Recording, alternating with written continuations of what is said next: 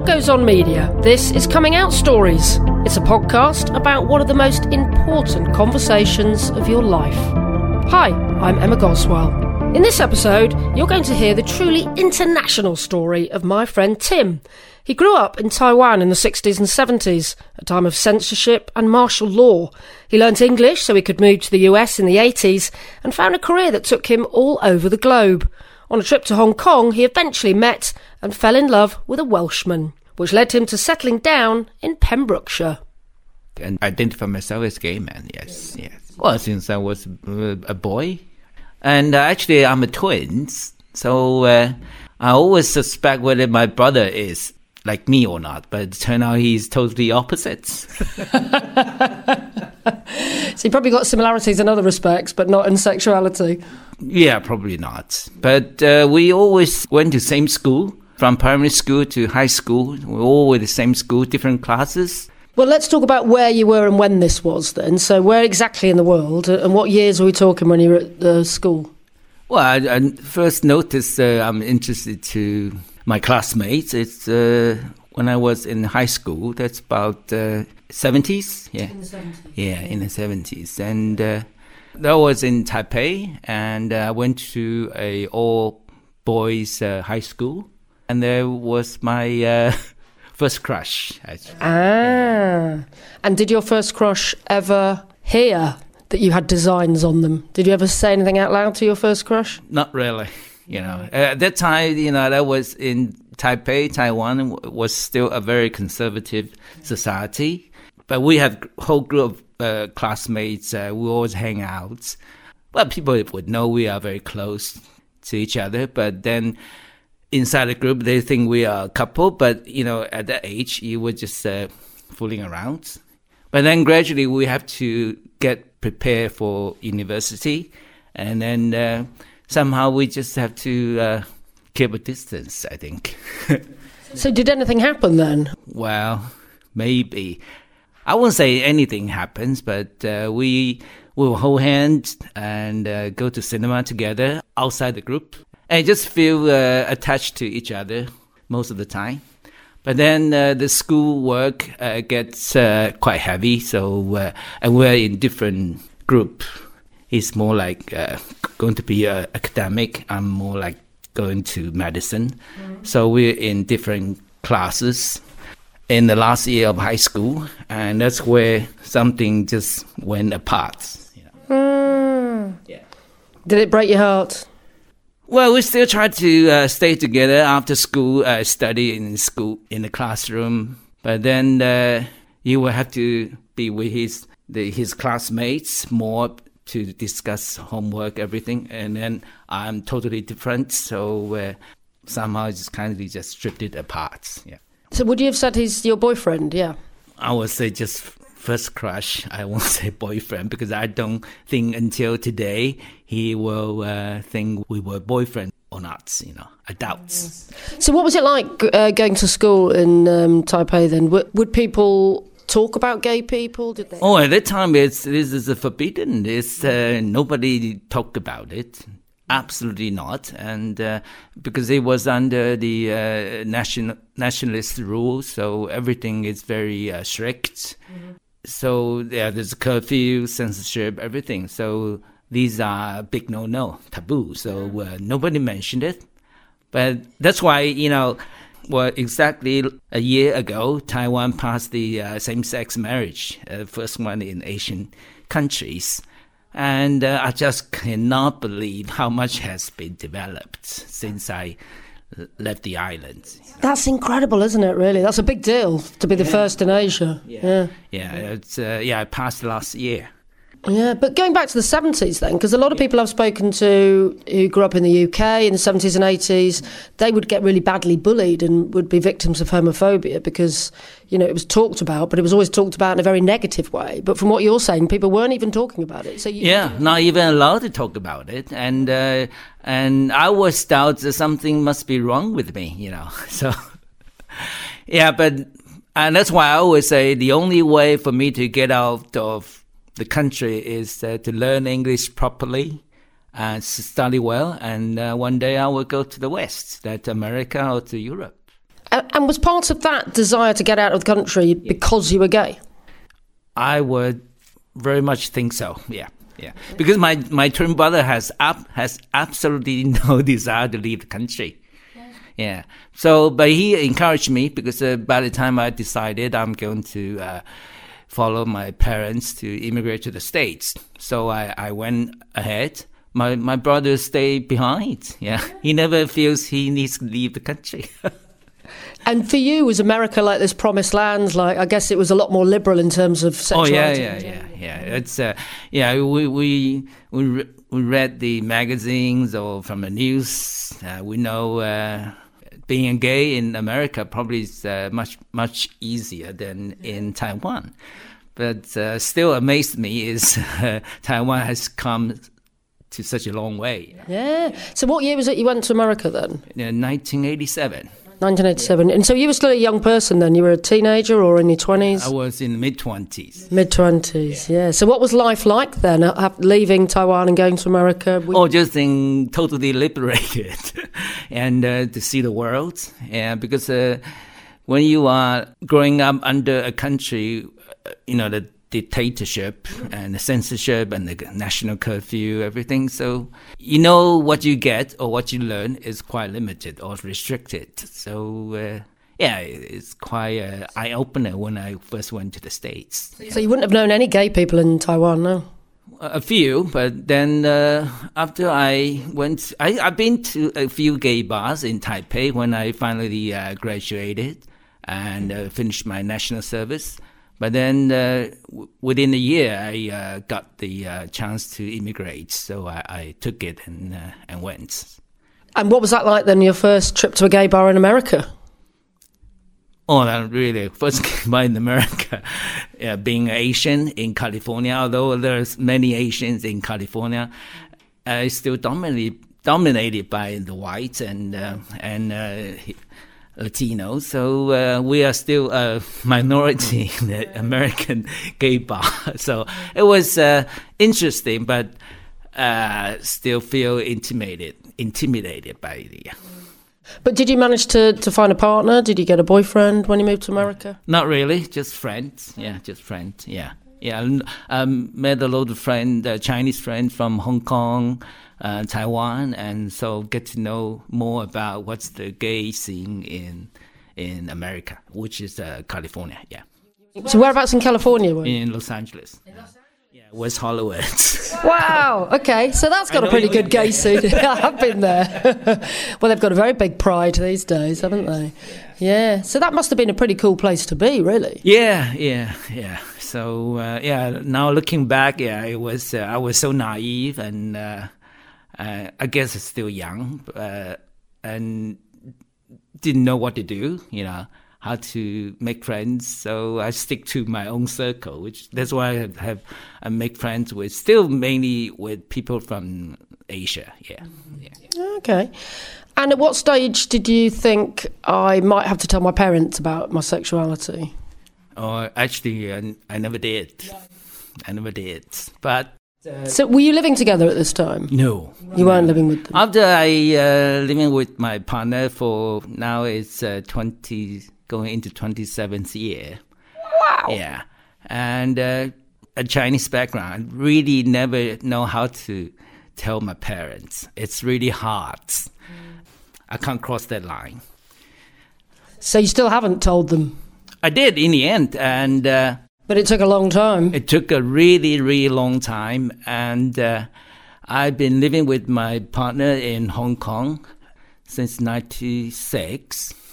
And when my partner's father passed away in the UK, of course, uh, I know my partner's parents quite well. So uh, I flew all the way from Hong Kong to UK attend the, uh, the funeral.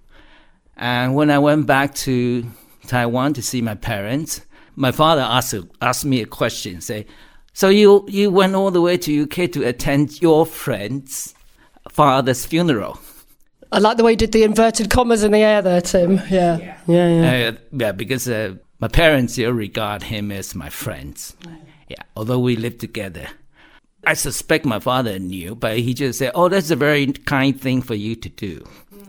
So I I kind of know, probably he knows, he just never want to ask me straightforwards.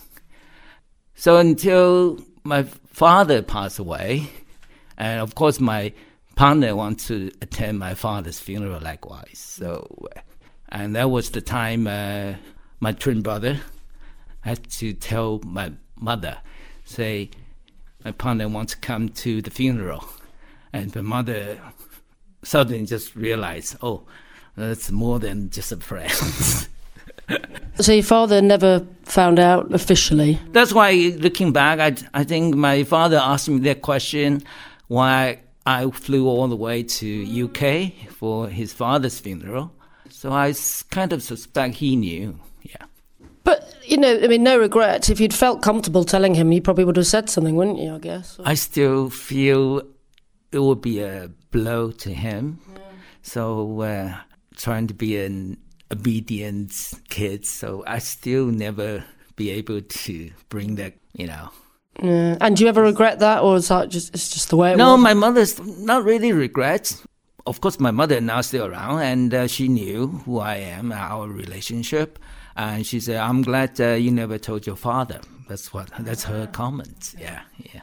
So let's talk about telling your mom then. So it happened. Oh, my uh, telling my mom is I have to give credit to my twin brother. Yeah, he simply told her he's coming to the funeral. And my mother say, why? I say, I don't have to tell you straightforward, but he's coming. So I think my mother at the time realized, yeah, we're more than friends. It was your partner coming to the funeral. Yeah. yeah. And so, did she confront you after the funeral and say? No, no, no. She, she just say, uh, "Well, you've been together, and uh, I think you're happy, and as long as you're happy, I'm I'm okay. Yeah, yeah. Now she totally accepted our relationship. So that must have been a relief. Yeah, it was quite hard. I still up to today. I I listen to your podcast. I, I just still don't didn't have the nerve to tell them in their face. You know. And so, how old were you at this stage then? It was in my mid thirties. Hmm. It's sad though, isn't it? But did you? You obviously told your brother though. You told. Yeah, yeah. My twin brother. I we never really dis- talk about these things, but when we were in high school, when I had that first crush, he kind of suspects because uh, people told him that oh your brother was very close to the guy and mm. but we never really discussed it because it's just so much uh, homework to and uh, preparation for the uni so uh, God, I don't think anyone from the UK has ever said that as an excuse. yeah, that's why I say uh, my background that I grew up it's quite different from uh, the West. Yeah, yeah, yeah. But back to Taiwan, and after I left the island, I never really went back to live there. But I follow what's happening there, and just can't believe has come such a long way. You know, I still can't believe today. Yeah. Yeah. So if you were living your life again and you were actually in Taiwan when you you met someone afresh, you could get married in your home country. Yes. That would be amazing, wouldn't it? Yeah. Yeah. Actually, I I quite like the idea. Uh, now I retired, mm-hmm. and uh, now we have more time together. So we might consider to go to Taiwan and register our marriage. Although we are both over 60s, it might be cause a scene, I know. Yeah, well, yeah. you can afford a better party when you're in your 60s, Tim. so let's talk about sort of that intervening period then between being in your 20s in um, California to being retired and now living in Wales. You actually spent your career, didn't you, in the skies? You spent your career. Yeah, I spent 25 years as a cabin crew for a US carrier. And uh, before that, I was actually trained as a dentist. I didn't even know that. Yeah. Yeah, that's why I have a very long uh, training, study in dental school, and then I was actually a qualified dentist in in Taiwan. Yeah. What happened to that then? You just didn't want to do it anymore? Yeah, I just want my um, freedom to be able to be in the in America. You know, yeah. yeah. Although I, I did enroll uh, in in dental school in the states, I just don't think this is what I want. And I think you went for quite a stereotypically gay job, didn't you? There's quite a lot of gay people in, in that particular job. In, as a cabin crew? I think so. Yes, yeah, yeah, yeah, yeah. Yeah, I, I feel very com- comfortable working for an airlines because uh, they're very gay friendly. yeah. and uh, a lot of people, and you can really open to it. So uh, yeah, it's a perfect job for me, I think. Well, you must have had a lot of gay colleagues then. Yeah, yeah. But one thing I have to say, you know, among all my gay, gay colleagues, and nobody has a very long term relationship. So for our relationship with my partner, I just think it's unbelievable. It's fantastic. So how did you two meet then? Well, we met in Hong Kong in a, in on a junk trip. Yeah, yeah. But this is many years ago. but I guess it must have been difficult for both of you at the time to, to have a relationship and to keep it going. Well, living together, and I will be away from home at least at least uh, half of the month. So sometimes I think that's maybe that's why keep keep our relationship going. Yeah. You know, sometimes uh, even a couple very close, you still need the distance and you know space. yeah. But then eventually, when the law changed in the UK, you got married here, didn't you? Yeah, we uh, we registered as a civil partnership uh, in 2003, uh, 2006. And then a couple of years ago, we upgraded to a marriage certificate, although I still don't know the t- difference. yeah, I don't know either. There's, there's some different legal difference. I think just for the formality or something. And apparently, you didn't even have a party. You just went and got the certificate, didn't you? The marriage certificate. Yeah. But the civil partnership, we, we, we did have a party with a few friends in Swansea. It was quite sweet. It's we're all very close friends.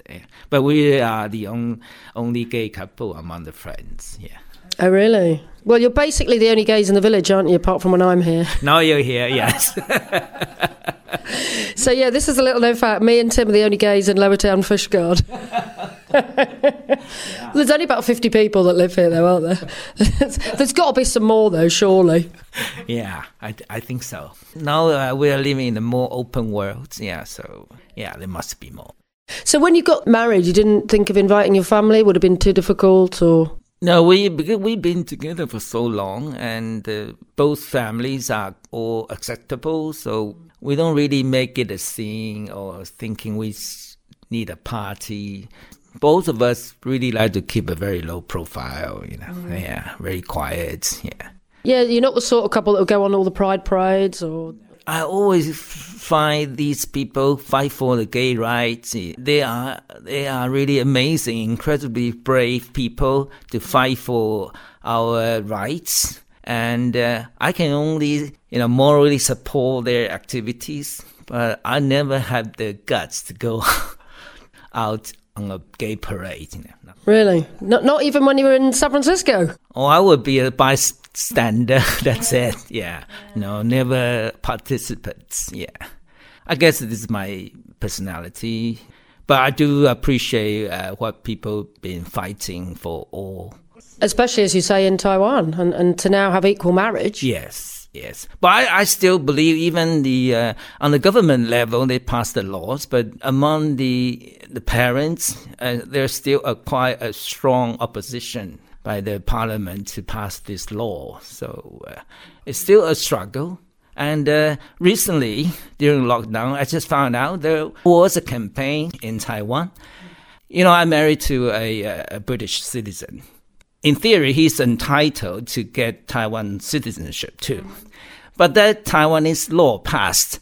If your partner is from a country who doesn't recognize the same-sex marriage, then you are not entitled to get Taiwan citizenship, or residency. So it's very interesting because a lot of the Taiwanese gays, uh, the other half are not from Taiwan, um, like maybe from Europe, from America, or from Southeast Asia. They can't have a proper marriage to be recognized by Taiwan laws. Yeah. So there's still a lot of fighting to be done by those people who you respect. Yeah. And, and what's it like for friends of yours or colleagues of yours who live in Taiwan still? Is you know they've passed the law, but is it acceptable to be gay now in Taiwan? Do you think? Uh, I would like to think so, but I've been away for God knows thirty uh, something years, and I only go back to visit, always very short and I don't really know what's actually going on in in the Taiwanese gay scene. Mm. But from all the news, I, I know there's still a very strong opposition. You know, the, the far right group, they are still trying to reverse the laws. Yeah. But I think the younger generation now, they are much brave. They're very brave and very, very open uh, about their sexual orientation. So, uh, well, I think it will be hard for the older people to accept. So, and they probably wouldn't understand why it took you till your 30s to come out to your parents, would they? I mean, they'd probably yeah. think that was quite old. Well, I would think I, uh, I, I came out quite late. Even I know when I was young, I'm, I may be only interested in boys, but I actually came out quite late, yeah. Well, that means probably at least 15 years of knowing that you were gay before you came out. And that's quite, quite damaging sometimes, isn't it, to be in the closet for, for that long? Yeah, but but the society won't allow you. So uh, I don't want to fight the system, but I know if I can leave the islands, leave the country, then uh, to America, then there will be uh, my ticket to freedom. I think.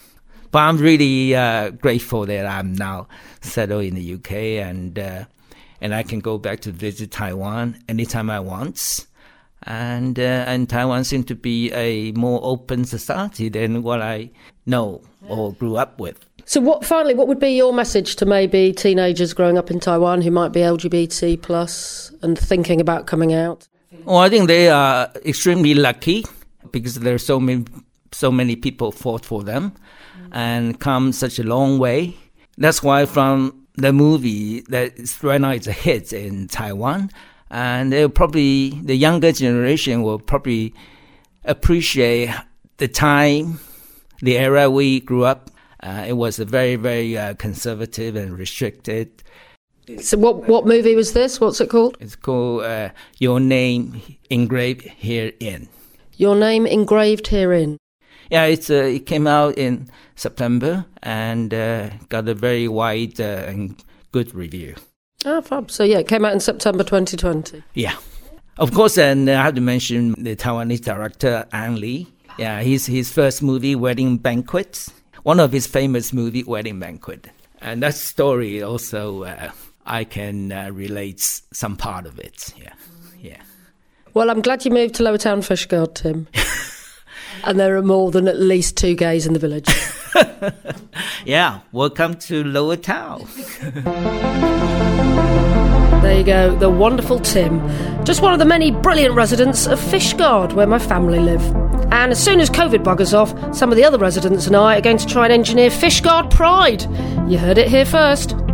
Please do subscribe wherever you get your podcasts from, and we'd also love to hear from you. We'd love you to leave us a rating or a review. And how do you fancy telling your story? Well, you can get in contact easily enough with Come Out Stories on Twitter or Come Out Stories Pod on Instagram. We'd love to hear from you. I'm Emma Goswell, and Coming Out Stories is edited by Sam Walker and is a What Goes On media production. Next time, you're going to hear from the fastest swimmer in Jamaica. Michael lives in the UK, but will be representing Jamaica in the next Olympics. He came out in extraordinary style on national television Originally identifying as bisexual, it was taking part in a reality TV show with Courtney Act that made him realise he was gay. So I went on to the Bi Life, which was an amazing experience. But it wasn't until I went on the show that I went on my very first date with a girl. And I think having those conversations in that villa, that I kind of just really hit home that I 100% knew that I was just into guys. And that was okay.